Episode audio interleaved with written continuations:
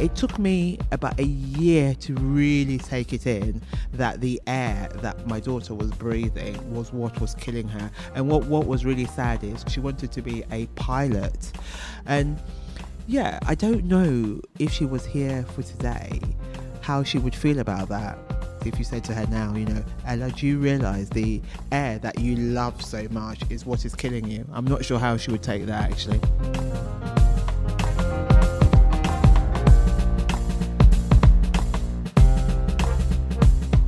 We often can't see or feel air pollution, and yet it is taking a toll. It's increasing the risk of disease and raising global temperatures, and in some cases, it can be deadly. In this episode, we hear stories about how people around the world are calling attention to this invisible killer. This is Political Climate, a bipartisan podcast on energy and environmental issues in America, presented by the USC Schwarzenegger Institute and the Leonardo DiCaprio Foundation. I'm Julia Pyper, contributing editor at Green Tech Media and a senior fellow at the Atlantic Council. Now, you may be asking, why do a show on air pollution at a time like this? Yes, I'm aware as I record that America is gearing up for day two of the first Democratic presidential debate, and yes, we will address it. My Democrat and Republican co hosts, Brandon Hurlbut and Shane Skelton, will soon be back to spar over the latest developments in climate and energy politics. Don't worry. We're doing this show on pollution because it's a big deal and because it's very political. Air pollution is a human caused issue that is responsible for the early deaths of some 7 million people every year, around 600,000 of whom are children. That means somebody around the world dies prematurely roughly every five seconds due to poor air quality. Air pollution is also directly linked to climate change. While carbon dioxide is the primary contributor to global warming, short lived air pollutants such as black carbon and methane are also driving up global temperatures. And as we discussed with Governor Schwarzenegger in our Terminating Pollution episode, presenting climate issues through a pollution lens tends to resonate more with voters. So in this show, we hear stories from people on the front lines of the fight against an invisible enemy. I speak to a mother campaigning to have pollution named on her daughter's death certificate. I talk to the author of Choked, a book about science, politics, and personal experiences linked to pollution. I hear from an entrepreneur who's on a mission to map out city pollution the way that Google maps out traffic. And I learn about how a group of women in Southern California are trying to protect people in their town from the real world health impacts of online shopping. Several of these interviews were recorded last month at the Austrian World Summit in Vienna, where the USC Schwarzenegger Institute held a Talanoa style discussion on pollution. Talanoa is a traditional word used in Fiji and across the Pacific to reflect a process of inclusive and transparent dialogue. The purpose of Talanoa is to share stories and build empathy and to make wise decisions for the collective good. And so, in that spirit, here is a series of stories on making the invisible visible when it comes to pollution. Rosamund Adoo-Kissi-Debrah is a mother in London, England, who has been shedding light on the threats of air pollution through the life and tragic death of her daughter, Ella. Ella died of a severe asthma attack. It was the day after her family's South London neighborhood saw pollution levels spike to some of their highest levels ever. That prompted Rosamund to launch a multi year campaign to find out if worsening air pollution had contributed to her daughter's death, and if so, hold the government accountable for not taking action sooner. In May, a UK court ordered a second inquest into Ella's death after new evidence came to light regarding the air pollution levels close to her home. The nine year old girl may now become the first person to have air pollution listed as the cause of death in the United Kingdom, which could have major legal implications. I started my conversation with Rosamund by asking her to tell Ella's story in her own words. Ella was my eldest daughter. She was born in 2004 and she died in February 2013. She became ill in October 2010. So we've calculated she was actually ill for about 30 months. Um, and she had one of the worst cases of asthma ever in the UK. She actually wasn't born with asthma, and this is very, very important to say this that she wasn't born with asthma. But obviously, up until two, October 2010, we assumed she was fine. And she had cold like symptoms like flu, runny nose, a bit of a cough. And tragically, that was the beginning of the end. Tell me a bit about what happened to her. You said that she didn't have asthma growing up, and then you noticed she had this cough, right? Yeah, she did. She had a specific cough, and it sounded like what I now call a smoker's cough. And she would cough and cough and cough to to the point that she would cut off her oxygen supply. So all her lips would go blue, and she would start breathing, and she would have to be resuscitated. So I actually had to learn how to do CPR because if she did that at, at home, you would resuscitate her and then call an ambulance. But she would do it anywhere, even in hospital when she was admitted sometimes. She would stay overnight or during the night she would cough or in, in the morning. There was no pattern. We just didn't understand it. What we were desperately trying to find out was her triggers that were making her cough. And sadly, we never got to them during her lifetime. So how did you figure out that pollution was one of the triggers for this this terrible cough? Um, at the first inquest, it said that her triggers, they felt it was airborne. So she was allergic, she had hay fever and was allergic to the pollution. So I actually was trying to say to the consultant, it, it must be that. And she was like, no, no, no, no, absolutely no way. It, it must be that. And when I came in contact with her lawyer, brilliant woman, she's called Jocelyn Cockburn. She's a human rights lawyer um, in the UK. And what Jocelyn did is she drew a map, a timeline of all Ella's hospital admissions. And where we live, we have a monitoring station, and she plotted all the spikes in air pollution against Ella's hospital admissions. And majority of them when she was admitted was when there was a spike in air pollution. I, I, mean, I just wasn't expecting it. I thought she might have maybe an asthma gene or something. Um, hmm. That's what I thought because her asthma was that bad. Wow. But yeah, it took me about a year to really take it in that the air that my daughter was breathing was what was killing her. And what, what was really sad is she wanted to be a pilot. And yeah, I don't know if she was here for today, how she would feel about that. So, you know, going up in a plane, um, we took her to an Air Force field. She was really excited to be on there. They let her take the controls. We used to go and see aeroplane shows and things like that. I actually don't know how she would react if you said to her now, you know, Ella, do you realize the air that you love so much is what is killing you? I'm not sure how she would take that actually. Wow, that's a difficult thing to think about. And of course, airplanes cause a lot of pollution. What is fascinating here, too, is that you know you found this out about your daughter's life and her death and then you made it your mission to let the world know and to let the UK government uh, get involved and, and and have them know that pollution was really the killer here. Tell us about what you took on there, what what you tried to achieve. I did. I thought for any mother, actually, to not know why your child has died is bad enough that your child has died, and not to know is even worse.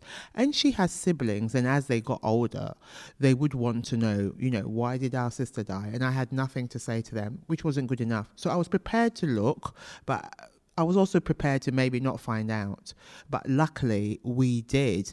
But the more I looked, not just about her, the more I found out. It was linked to all these deaths to do with uh, heart disease, strokes, miscarriages. And what was shocking to me also is, although Ella's asthma was very, very bad, I do admit that, but there were so many other children in urban cities that also had asthma. So in the United Kingdom, an average class, there's about 30 students in a class, and up to four children can have an asthma pump. And yeah, so this is not a, so there's a whole generation of children growing up who are on asthma pumps. So in London, we have a population of young children of 2.5 million, and at least 240,000 of them have an asthma her diagnosis, and that is not including the, the children who don't have an, a diagnosis. So asthma last year was up by 25% in the UK. So, and it's not curable. And also, what I learned is some of the damage being done to children's lungs is irreparable. And what that means is they will have the damage for the rest of their lives. So for some of them, sadly, they will remain on medication. And how can that be acceptable? I mean, no parent is going to think this is an acceptable situation. And I realize people didn't truly understand the impact of air pollution on health. And there's a lot of raising awareness that has to be done. And as I used to teach, it's just another form of education in a different way. So that's why I do what I do. And you fought to have pollution put on Ella's death certificate, correct? And you were recently handed a victory in the courts on this matter. Can you explain that? Yes. So, one of the things is at the original inquest, air pollution was not discussed at all. So, when we got this information, we wanted to include that on her death certificate, but it's a long process. So, we had to con- we had to convince the Attorney General, who gave us permission to apply to the High Court, and it was heard by three judges, including the most senior coroner in the UK. And on May the 2nd, they came back to say the medical evidence linking air pollution um, to her death, they are satisfied that we have enough medical evidence. So they've quashed the original inquest, so that, that is no longer there. And we are now waiting to find out what's the next stage. And Ella will have a new inquest. And it is also been a lot of support from journalists, general people. It has been in the news non-stop since 2016 as a mother, you do want justice for your child, and we believe it's not going to bring her back. But what I'm hoping is if we manage to get it on her death certificate, then this might change legislation. So future children not just in London, not just in the UK, pardon me, because we know air pollution now is a worldwide crisis, it's a public health crisis worldwide. So we hope through changing the law in the UK, all over the world, governments will do something. Governments have a duty to their citizens to make sure they are healthy. They have an actual duty, it, it is a duty of care they have. And governments everywhere should be ashamed. They should clean up the air. How can you live in, in a country with children dying? It's mm. not hmm. acceptable. I mean, how is that reason acceptable? that you could you could stop? Yes, that is never. And you know, people need to understand that. Before my daughter died, I was an educator, and we are there to educate children, protect children, love children. How can you be responsible for children dying? It is never going to be acceptable from where I stand. Rosamund, thank you so much for telling thank your story. Thank you very much for having me. Much appreciated.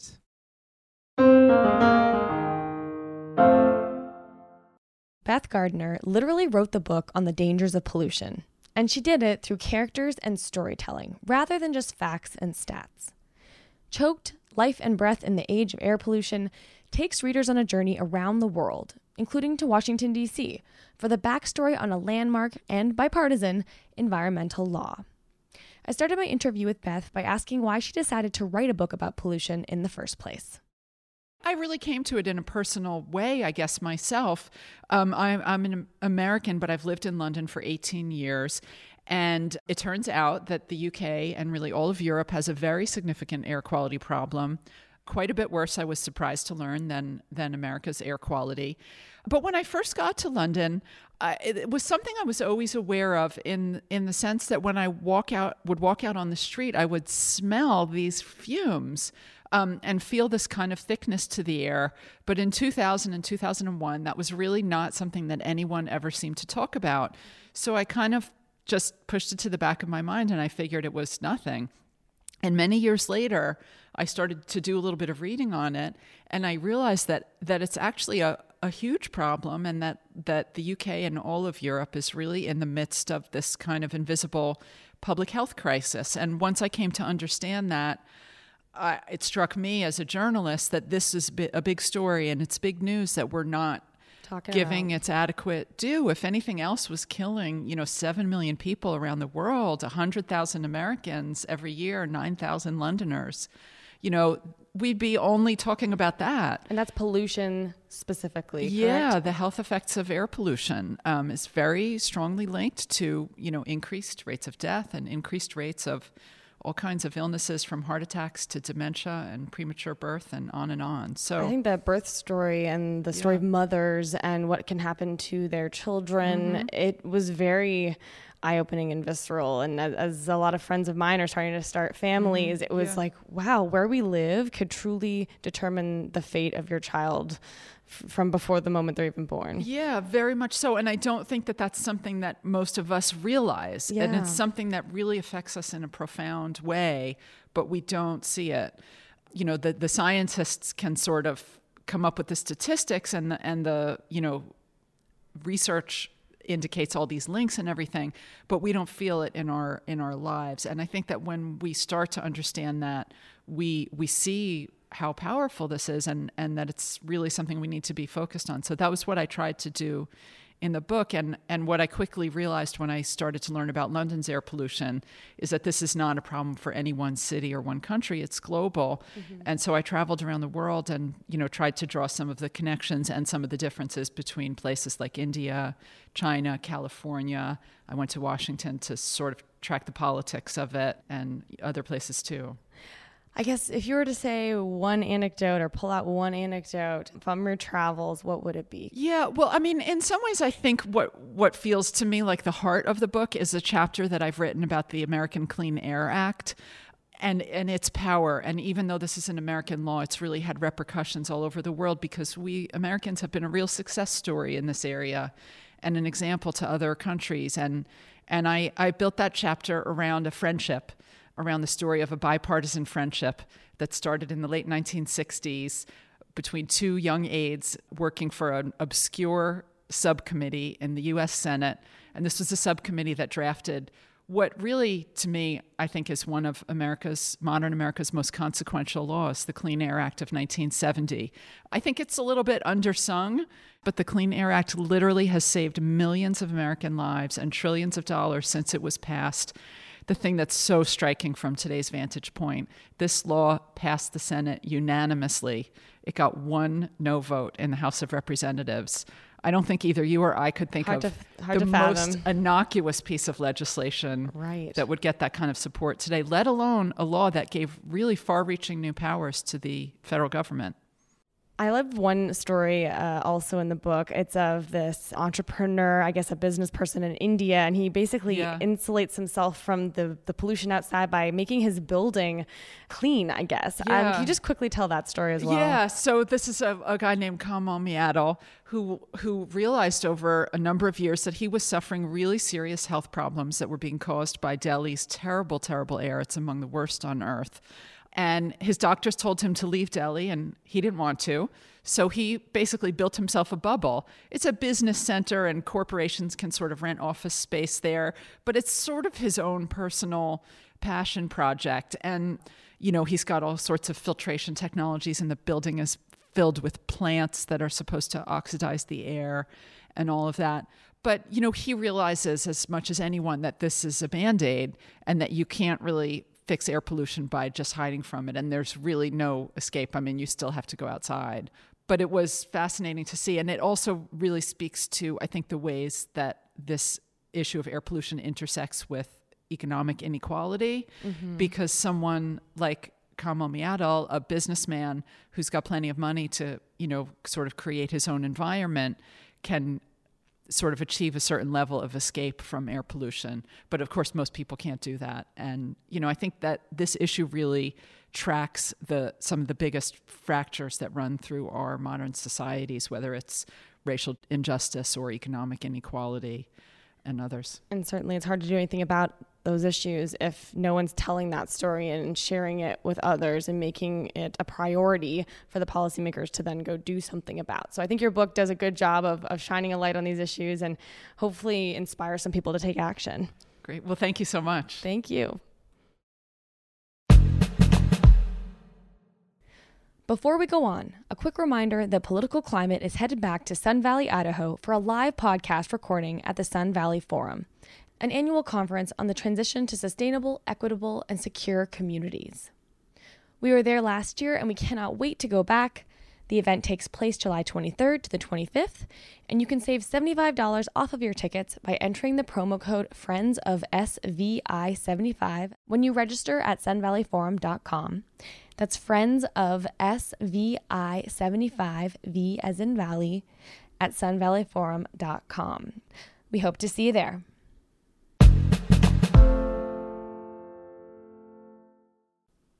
Romain Lacombe is the founder and CEO of Plume Labs, which makes a nifty little device called Flow. Plume Labs wants to make complex issues like climate change and pollution more tangible by putting data directly into people's hands. I caught up with Romain after last month's Talanoa dialogue in Vienna. Here's what he had to say. Uh, what we've been working on for the past several years is how can we make pollution visible? So literally the theme of the, the discussion we just had, because pollution matters so much, but also because it, it changes all the time. So if we're concerned about how it impacts our health, in order to take action, what we need to understand is how what we breathe changes from one street to the next, one city to the next, one room to the next when we're indoors. And so the ultimate power, right, to understand what we're exposed to is to be able to measure in real time as we go, wherever we, we are, the pollution in the air around us. And so we built a device called Flow, which is a personal air quality monitor that you can strap on a backpack, wear with you continuously. It's going to monitor the air around you and uh, use your connect to your, your smartphone and use its GPS to show you a map and a graph of where and when you've been exposed to air pollution. So we're trying to take this incredibly complex issue of the pollutants that impact your health, turn it into a very simple digital experience that can tell you at any time is this good or bad for you and what could you do to decrease your exposure and to in- improve the air you breathe. And so I think cities do measure pollution, if I'm not mistaken. What is different about what you're offering? Yeah, so, so we, are lucky enough in the Western world specifically, unfortunately not all over the world, but in uh, 60, 65 countries around the world, to have some amount of public infrastructure to regulate pollution.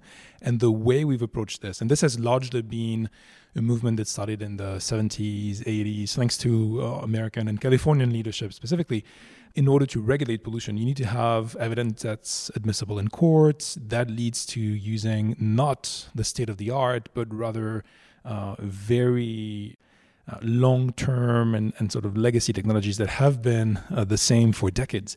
And so that means the way we measure pollution today, at least governments measure pollution today, is incredibly costly. Think of the mainframe of computers that take entire rooms are uh, you know hundreds if not thousands of times more costly than the personal computers we use. This is the equivalent that we're using for environmental monitoring. That means that in a city like Vienna here, or you know Paris, London, or even San Francisco, Los, Los Angeles, Angeles, New York. Where we're based, yes. There's there's maybe a dozen to at most. I think London has a hundred monitors, which is an anomaly. It's an outlier. Mm. It's one of the cities that has the most research, partly because this is where we discovered early on the ill effects of pollution because uh, the UK was leading, uh, you know, Britain was leading the industrial revolution. Literally, mm-hmm. the reason we measure the mass of particulate matter today instead of the count is because historically we regulated pollution by measuring the amount of soot that will fall from the ground from the skies of polluted uh, industrial cities in the 19th and then early 20th century. So these devices that governments have are incredibly accurate, but they're incredibly limited in geographical scope because you end up having maybe 10, 20 at most data points on one city. And because pollution changes so much from one street to the next, because on a given city block, researchers and scientists estimate that there's a 5 to 8x variation between the least and most polluted area. Uh, you will literally have a very different air quality level just a few dozen meters away. So if you want to understand this, the only way to do it, instead of having sensors everywhere, which is not even possible, uh, we can't, you know, government's not going to measure air quality inside your house or in your car. What we've uh, set out to do is build the equivalent for air quality to what Waze did for traffic, using personal uh, use cases to crowdsource data and understand better, in their case, traffic, what we're doing here is mapping air pollution. So we build this personal device first and foremost as a way to understand our exposure, but also as a way to crowdsource, to map the hotspots and the uh, the sort of heat maps of how and pollution you showed changes. a map in this discussion. You could actually see kind of like a traffic jam where the congested and really ultimately polluted areas of a city are, where the green spaces are, and that's all by, I guess, individual data being tracked via your device. And so, what does that then get you? Because ideally, there would be some follow up or some action that would come from measuring. Absolutely. And so, what's interesting is the reason this product is so interesting to so many people is the the foundation, I guess, of the use case is really being able to make this issue visible, being able to understand what are we exposed to. Uh, if your children are coughing on their way to school every morning, you want to know why, where, and when there's so much exposure. So you need to be able to measure, and that's use case number one. But the goal, of course, is to go from being able, number one, to measure to number two, taking action for myself identifying the places, the times, the contexts in which I'm breathing poor air, um, ventilating when I'm cooking, avoiding the most uh, polluted streets in my neighborhood when I go out for a walk or for a stroll.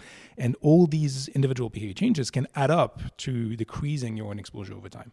Now, that's what I can do myself, or that we can, can, do control. ourselves yeah. as, as individuals. But there's this much broader question of the pollution problem, the uh, collective crisis, and the public health challenge that it has uh, become.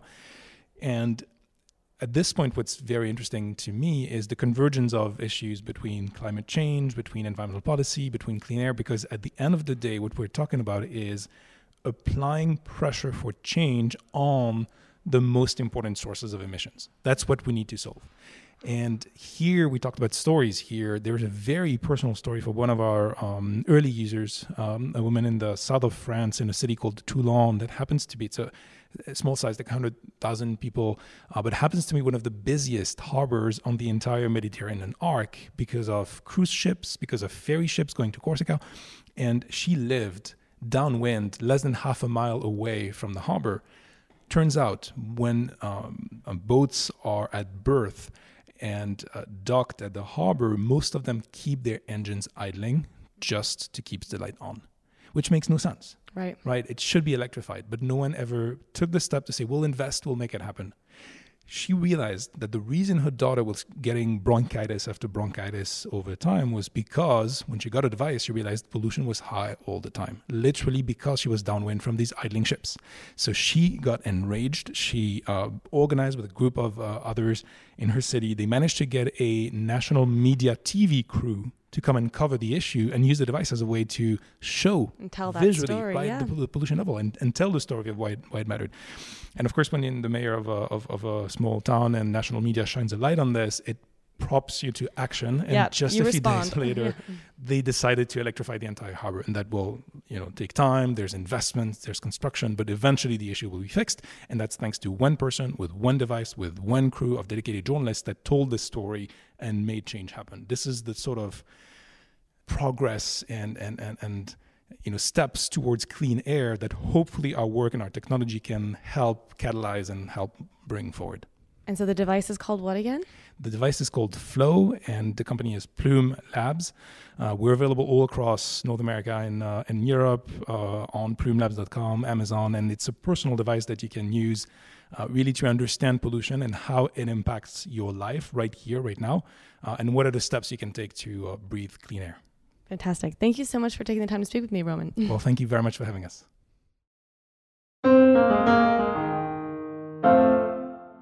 The week I was attending the Austrian World Summit, Grist reporter Justine Calma published a story about the stifling air pollution back home in Los Angeles. Her piece is specifically about the impact of online shopping in San Bernardino County, home to one of the country's biggest hubs for warehousing and distribution of goods. So think trucks, trains, and machines, all the things you'd need if you were in the logistics industry. The tough part is that moving goods around is good business. So residents see a need to balance public health with economic development. But that balance has gotten all out of whack if you ask the group of women protesting to protect local environments. I recently spoke with Justine about her grist piece by phone. Justine, in your latest piece, you tell the story of San Bernardino County's smog crisis. And while it's a local pollution issue in Southern California, it's being caused, it seems, in part by the buying habits of people all across the country. So tell us what you learned about the booming so called Amazon economy and how that's making people in San Bernardino sick. Yeah, so everything that we buy online or in stores, it comes with a hidden cost. Um, I grew up in San Bernardino County. Um, it's got the worst smog in the entire country. And it's also a huge hub for the goods movement industry. What that means is that much of the stuff that we buy that's been imported into the US comes into the nearby ports of Los Angeles and Long Beach and then gets sent inland uh, to warehouses and distribution centers before it's sent to uh, the rest of us all across the US. So if you own anything that was maybe made in China or that you bought on Amazon, there's a good chance that it came in through here. Um, Amazon is the biggest employer in the region, but it's an area um, it's it's an area that's struggled economically for a long time, and at the same time, it's it's working class Latinx communities who are living closest to warehouses and transportation hubs who are paying the price of that economic growth with their health. There are elevated rates of cancer, infant mortality, low birth weight here, and that's one of the reasons why mothers have been leading a decades long fight to clean up their air. So, can you tell us the story of maybe one person you spoke to that you thought was particularly uh, telling of this issue? I spoke with a young mom named Anna Sanchez. Well, she's 27 now, but uh, she grew up in San Bernardino, close to several warehouses and a Superfund site that's been converted into an airport and logistics facilities for companies like FedEx and UPS. Uh, she has a nine year old son who was born with gastroschisis. So uh, that happens when a child is born with its intestines outside of its body. And she was she was part of a study at uh, a local university that found geographic clustering of babies born with the same defect near major transportation hubs in the region. Luckily, her son is healthy now, but his struggle and her being able to connect that to the environmental risks in her community uh, inspired her to do what she's doing now. She's a student at Pepperdine, and she's been helping local environmental groups sort of push back against the development of these warehouses right up next to uh, neighborhoods. It is interesting how so much of America doesn't really see the impact of of their purchasing habits and then uh, the impact of their Amazon addiction. Uh, and then, of course, it's hard to even get people to see the pollution, even in those local areas. Did you find that people there were really understanding the issue? They really felt pollution in a more obvious way? Because in some ways, it's easy to overlook. You can't always see, touch, and feel it. So, how did you find that was resonating? I think having grown up in this region as well, you sort of everyone is is is tied to the industry in some way, you know, whether folks have family who work at the warehouses or in the rail yards, or just even seeing um, diesel trucks come through. Uh, this is an area that has enough warehouses to fill up more than 50,000 football fields, um, and there are thousands of trucks coming in through the region. When I was in high school, we used to actually hang out in um, my, my friend's dad's trucks that they drove. So it's just kind of shows how um, entwined this industry is with the community. And when you're living that close to it, I mean, you can you can see and smell it. It's mm-hmm. it's it's palpable, and you know the rest of us in other places, that's not what we're seeing, but um, you know it's coming from somewhere. Is there a tension between addressing pollution and addressing poverty levels in a community like San Bernardino? How do you do both? That's a great question. Um, you know, what a lot of these mothers and environmental activists are saying is that they can have good jobs, a greener economy, and a healthier environment all at the same time. They've been pushing for things like an indirect source rule to be developed for Southern California, which would hold warehouses and rail yards accountable for the emissions that they're not necessarily generating themselves the way a refinery or, or a factory would, but that they're attracting because of this steady stream of um, diesel trucks and, and planes. And I would also say that mothers and activists like Anna, they're definitely pushing for things like community benefits agreements with developers um, so that they're consulting with communities that might be the most impacted by the construction of a new warehouse or logistics center. Um, you know, they want things like uh, assurances that there will be local hire, um, that those are safe and stable jobs and that the companies will green their operations. And so I think that um, there's definitely um, a lot of momentum, not necessarily to to divorce the community from this industry because that, you know, in honesty can't happen, but just looking at um, how communities can be at the table when big decisions are made about the local economy that they're going to be a part of. my final question is how do you see this community making this issue more visible to the broader American society? I think that they've already been impactful in um, creating systemic changes. It's been a kind of cruel game of whack a mole, taking on one warehouse at a time, but they have definitely been pushing for air quality regulations that would that would capture the issue more broadly, like an indirect source rule that would hold um, that would hold warehouses and rail yards accountable um, for emissions that uh, it attracts from from the trucks that go um, back and forth. And I think another interesting um, piece of this is that it's becoming increasingly important to tackle climate change and pollution hand in hand. And as we're seeing a more vibrant national conversation on climate change, you can't forget that carbon is usually accompanied by co-pollutants um, that lead to the creation of smog.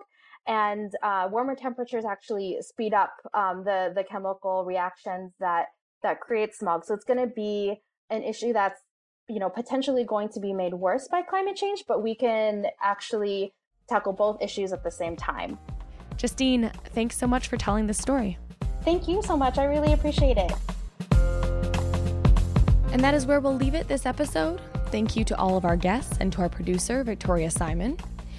As a reminder, you can find Political Climate pretty much anywhere you get podcasts, including Apple, Spotify, Stitcher, Google Play, and elsewhere. We're also on Twitter at poli underscore climate. You can visit politicalclimatepodcast.com for more information. And with that, until soon.